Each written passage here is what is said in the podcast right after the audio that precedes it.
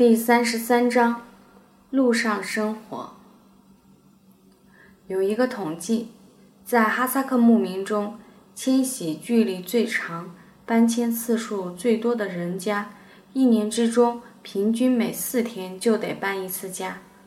这真是一个永远走在路上的民族，一支密切依循季节和环境的变化调整生活状态的人群。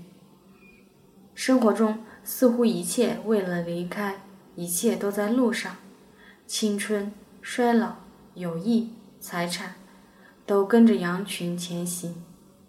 动荡的生活选择了轻易便携的毡房。到了驻地，拉开几排红色木栅架子，网格状，可以拉伸折叠，围在空地上支稳绑牢，墙就出现了。墙上支起二三十根细长的红色船木条，撑起一个圆天窗，房顶也有了。再把这具红色的骨架外裹上大块的毡盖，缠上美丽的手工编织的宽带子，不到一个小时，一顶房子便稳稳当当地立在了大地上，简单又结实，漂亮又保暖。可是，在匆忙紧张的转场途中，搭这样的房子也是费事的，便凑合着住两排房架子织成的伊特罕。当我第一次听到“伊特罕”这个词时，琢磨了很久，为什么临时帐篷会叫这个名字？伊特的意思是狗，难道是狗窝？一起简陋。我向卡西请教，他认真的否定了。他说：“狗的腰。”但是狗腰和临时帐篷怎么联系到一起呢？二者毫无相似之处。狗可是有四条腿的。为了确定自己是否听错了，我指着斑斑说：“斑斑塔喊吗？”斑斑的腰。从此之后，大家一提到伊特罕，都笑称为斑斑塔罕。作为临时的挡风避雨处。低矮狭窄的斑斑塔海并不舒服，大家全身其中，头都抬不起来，餐布都铺不开。但它毕竟是风雨世界里唯一平静的一道缝隙，在艰辛的搬迁途中，只要斑斑塔海一支开，意味着一路以来所有的痛苦开始退却。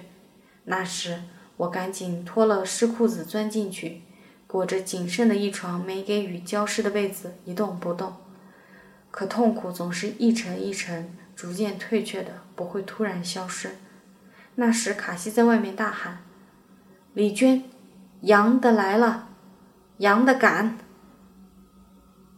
只好又爬出来，穿上湿裤子，跑进雨中。来我家杂货铺买鞋子的牧人，大多会买大两个码的。以前不能理解，以为大家未免太贪心了，又不是买面包。同样的价钱，越大的越划算。后来才知道，买大鞋子是为了能多塞几双袜子进去。于是，为了抵御迁徙路上的寒冷，我也准备了一双大靴子。但是，哪怕大了好几个码，整只脚陷没在一堆厚棉袜中，寒冷到来时，还是轻易地穿过重重袜子，攥住了我的双脚。启程前的那些时刻，午夜黑暗的驻地上。大家沉默地打包装骆驼，寒气和夜色一样浓重，草地冻得硬邦邦。我一边干活，一边不停地跺脚，下巴紧缩在竖起的外套领子里。太阳能灯泡发出的光像无力的手，只能推开几米宽的黑暗。大包小包的物事堆在拆完毡房后的空地上，成年骆驼一峰挨一峰跪卧一旁。深深地忍耐着，捆扎好炊具，叠好毡盖之后，我就再帮不上什么忙了，便站在不碍事的空地上等待启程。停止活动后没一会儿，便冷得牙齿咯咯打颤。那时总是想，现在就冻成这样，接下来还有将近二十个小时的跋涉和劳动呢，不由得深感绝望。能挨过去吗？这铁一样硬的寒冷。转念又想，嗨，总不至于一直这么糟糕。天亮后温度肯定会升高，如果是个晴天有阳光的话，还会更暖和。况且等骑到了马背上，马肚子热乎乎的，起码两条腿是不会冷的。况且又穿着这么大的鞋，于是强烈盼望着天亮。盼望到天亮启程后，又盼望到达。到达之后，又盼望天黑，赶紧休息。总算躺进被窝后，盼望赶紧睡着。第二天凌晨起床后，再次盼望天亮。幸好，总是有希望的。可却又总是那样，每次启程之前，一连好几天都风和日丽，但一到出发的时候，不是过寒流，就是下大雨，有一次甚至是冰雹。春天怎么会有冰雹呢？莫名其妙。而每当我们的驼队跋涉在无止境的墓道上，路过那些已然安定下来的毡房，看着那些人平和悠然地吹息劳作，那时多么嫉妒他们！而我们还在受苦，还在忍耐，淋着雨，顶着寒风，多少次简直想不顾一切地勒停马儿，走进他们的家中暖和一下。但队伍不可能停止，骆驼还在负重，大家都在坚持。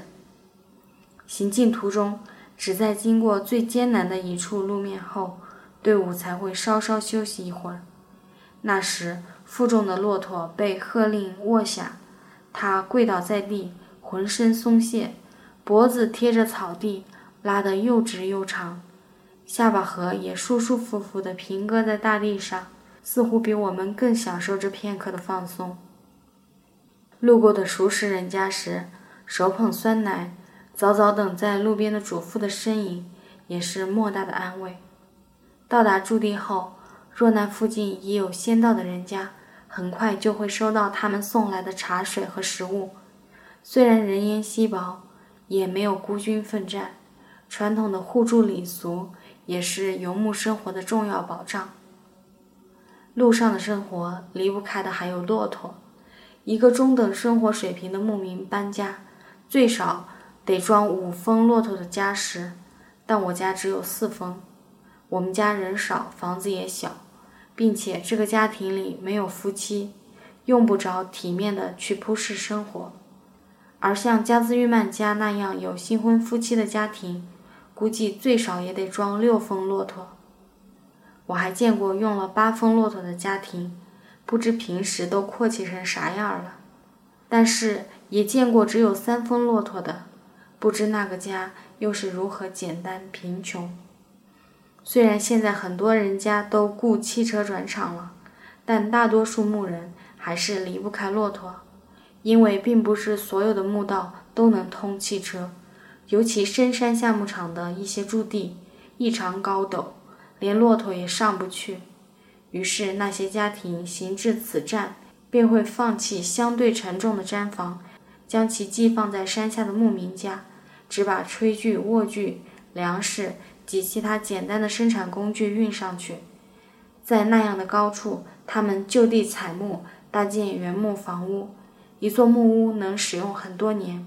扎克巴妈妈说：“我们夏天的最后一处驻地也有一座木屋。”为了配合路上的生活，路上的家庭只备置有限的一些仅能满足日常基本需求的家什和器具。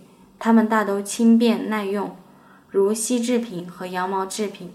其中很多器具又功能丰富，如大铁盆可以盛盐喂牛羊，可以搁在火坑边装牛粪。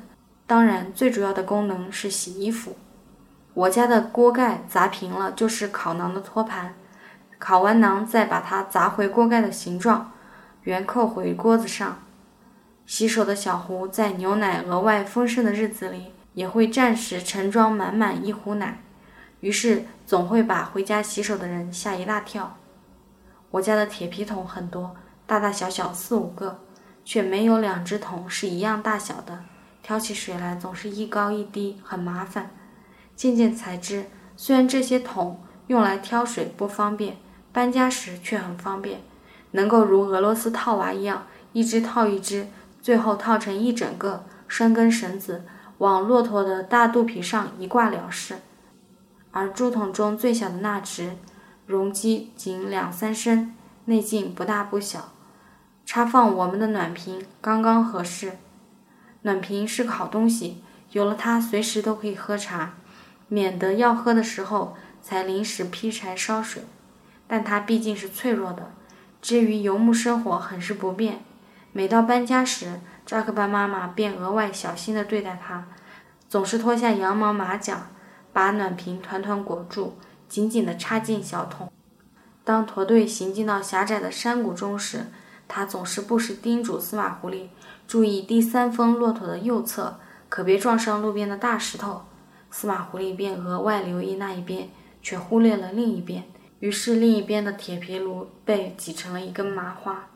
由于保护措施非常到位，搬过好几次家后，这个暖瓶仍安然无恙。但到了最后，最先坏掉的却不是易碎的瓶胆，而是塑料瓶罩。烧茶时，我将它放在铁皮炉子旁边，没提防火太旺了。为了将功补过，我出了个好主意。上次恰马罕家的两个孩子。不是摔坏了一个暖瓶吗？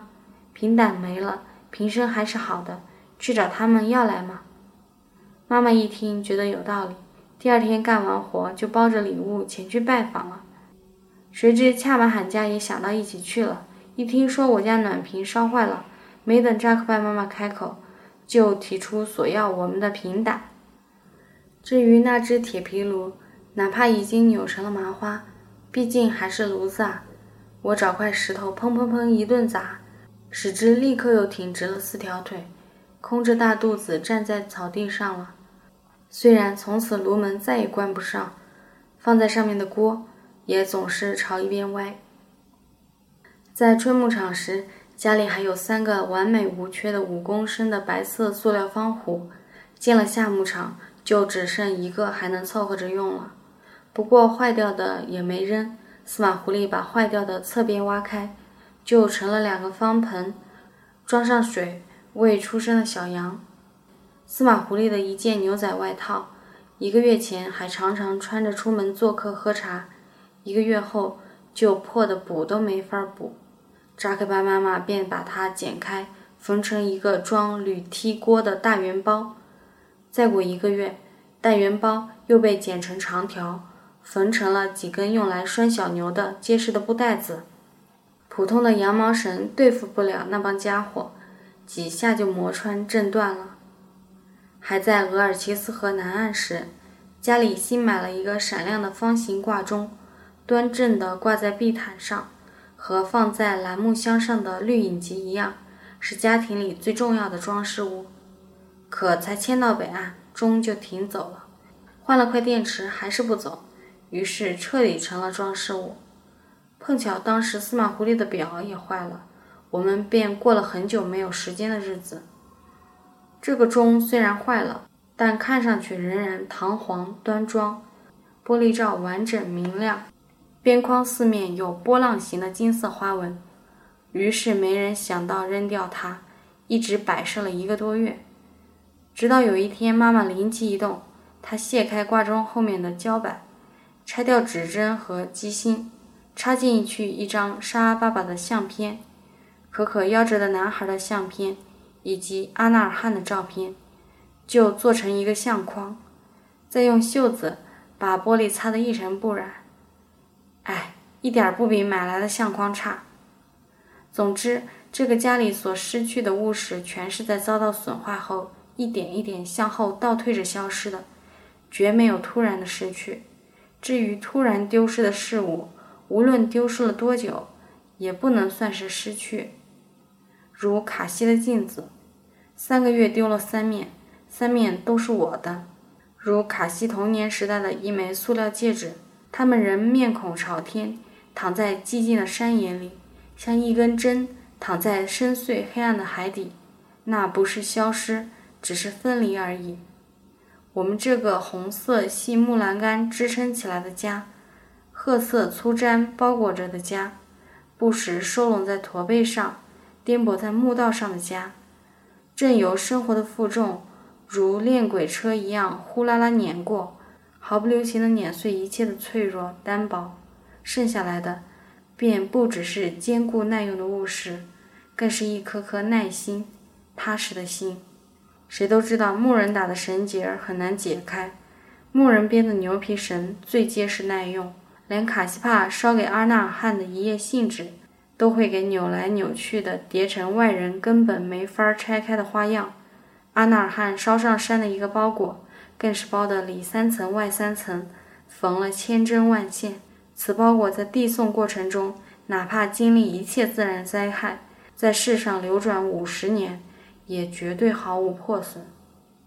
在东库尔，扎克拜妈妈对我说：“搬家很辛苦的，尤其往下去后山的墓道更艰险。”路上要走三天呢，然后又建议我往下别再跟着走了，就留在东库尔算了，还建议我和阿依诺尔一起生活。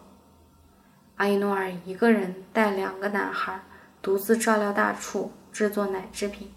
她是最手巧的女人，编织出的花带在这一带无人可及。然而教训起孩子来，那股凶狠劲儿同样也无人可及。另外。妈妈还认为阿依诺尔家下游的小伙子塔布斯家也不错，他家人口不多，毡房却特别大，而且他还有双弦琴，可以天天弹给我听。塔布斯和阿依努尔家虽然也有少量的牛羊，每年都会进山销夏，生产奶制品，但严格说来，还不能算最典型的牧民。他们冬天不去沙漠中的冬牧场，夏天也只换一个牧场。家里只养牛羊，全托人赶往后山代牧。对此，我不是没有犹豫过。逐水草而居的生活的确是艰辛的，可是这世上真的会有更好一些的生活吗？真的会有轻易就能获得的幸福吗？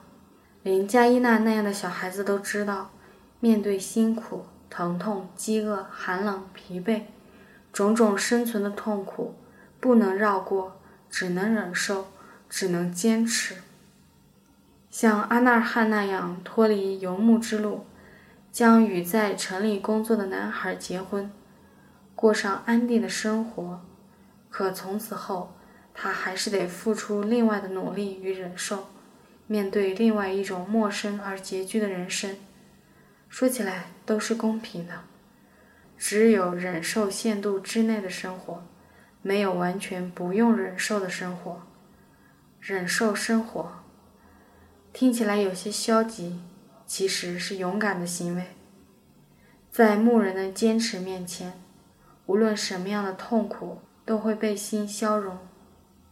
所以，哈萨克葬礼上的挽歌总是奉劝生者节制悲伤，弹唱歌手们也总是调侃懦弱，视其为愚蠢。我非常喜欢阿依努尔家所在的那条又窄又陡的幽静山谷，喜欢他家门前草地上那架长长的花奔子，也喜欢塔布斯门前的小溪，喜欢他温和而隐忍又渴望的眼睛。但是我更想继续走下去。长久以来，自己一直向往着真正的夏牧场。